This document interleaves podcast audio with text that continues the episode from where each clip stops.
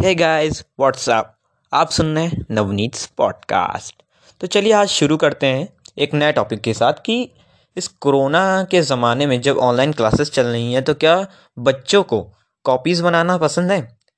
तो चलिए शुरू करते हैं। सबसे पहला पॉइंट जो मैंने हाल ही में देखा है कि बच्चे कॉपी नहीं बनाते हैं। क्योंकि ऑनलाइन क्लासेस में वो लोग या तो जब पेपर आता है तो डायरेक्टली या तो बुक से पढ़ते हैं या तो फिर directly cut copy cut paste कर देते हैं। तो वैसे कॉपी कट पेस्ट वाला आइडिया बुरा नहीं है, क्योंकि जब पास होना है तो क्या फ़र्क पड़ता है बात की नहीं? खैर, छोड़िए इस बात को। कॉपी असल में, देखिए, बच्चे ज़्यादातर स्कूल की कॉपी से पढ़ते नहीं हैं। वो या तो अपने नोट्स बनाते हैं, या तो डायरेक्टली वो बुक से पढ़ लेते हैं। ध्यान रखिए, मैं यहाँ सिक्स कि क्लास के ऊपर वाले बच्चों की बातें कर रहा हूँ, उससे नीचे वाले नहीं, उनको तो कॉपीज़ की ज़रूरत होती ही है। देखिए, मैं समझता हूँ कि अगर हम लोग अपने नोट्स बना के या तो बुक से डायरेक्टली पढ़ते हैं तो वो ज़्यादा ही हमारे लिए फ़ायदेमंद रहेगा, क्योंकि अगर हम लोग एक लिखा हुआ रट के जाके पेपर दे देते हैं तो फिर हमें ज़िंदगी में आगे वो कहाँ से काम आएगा, है बात की नहीं? वैसे अब हम क्या ही बताएँ इस बारे में। अब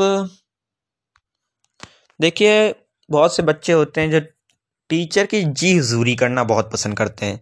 वो क्लास में अगर उन्होंने, उनको वो चीज़ आती हो तो वो फिर से क्वेश्चन पूछ देंगे कि, सर जी, हमें ये क्वेश्चन बताइए, हमें ये क्वेश्चन बताइए। और फिर बाद में आंसर खुद ही दे देते हैं।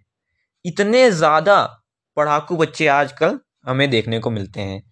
और एक चीज़ और, मैंने इस कोरोना के पैंडमिक में देखा है, जो बच्चे फेल होते थे, वो इस साल फेल नहीं हो रहे हैं। और जो कि बहुत अच्छी बात है। भाई, मौज ही मौज है है बात की नहीं?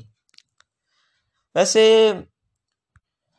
ऑनलाइन क्लासेस ने बच्चों के लिए बहुत ही अच्छा प्लेटफॉर्म खोल रखा है। बच्चे अब नए नए तरह के चीज़ें सीख रहे हैं। वो अब बिज़नेस में आइडियाज़ में अपना टाइम व्यतीत कर रहे हैं। बहुत लोग बच्चे पढ़ भी रहे हैं, लेकिन वो लोग अपना साइड एक बिज़नेस या दूसरे आइडियाज़ को गौर कर रहे हैं। उनको इस पैंडमिक में बहुत टाइम मिला है सोचने के लिए कि वो आगे क्या कर सकते हैं, और ये बहुत ही अच्छी बात है। तो पढ़ाई के मामले में मुझे लगता है कि कोरोना ने जो ब्रेक दिया है, वो हमारे लिए अच्छा ही साबित हुआ है, एक तरह से। तो चलिए अब मैं आपको अपने पिछले पॉडकास्ट में जो मैंने आपसे क्वेश्चन पूछा था, उसका आंसर दे देता हूँ कि ऐसा कौन सा इंडियन है जिसको डॉक्टरेट की डिग्री अब्रॉड से मिली है? तो उसका आंसर है डॉक्टर बी आर अंबेडकर याद रखिए, पहला इंडियन पहले इंडियन की मैंने बात की है। ऐसा कौन सा पहला इंडियन है जिसे डॉक्टरेट की डिग्री अब्रॉड से मिली है? तो उसका answer doctor B R Ambedkar है। चलिए अब मैं नेक्स्ट क्वेश्चन पूछता हूँ, जिसका जवाब मैं आपको अगले पॉडकास्ट में दूँगा कि चिपको मूवमेंट क्या है और कब शुरू हुआ था? इस बारे में भी आप लोग पढ़िए और अपनी अपनी राय मुझे दीजिए, क्योंकि वैसे आप देंगे किससे? ये तो आप ही जाने। मेरा पॉडकास्ट सुनने के लिए धन्यवाद। नेक्स्ट पॉडकास्ट के लिए वेट करिए। आप सुन रहे थे Navneet podcast thank you for listening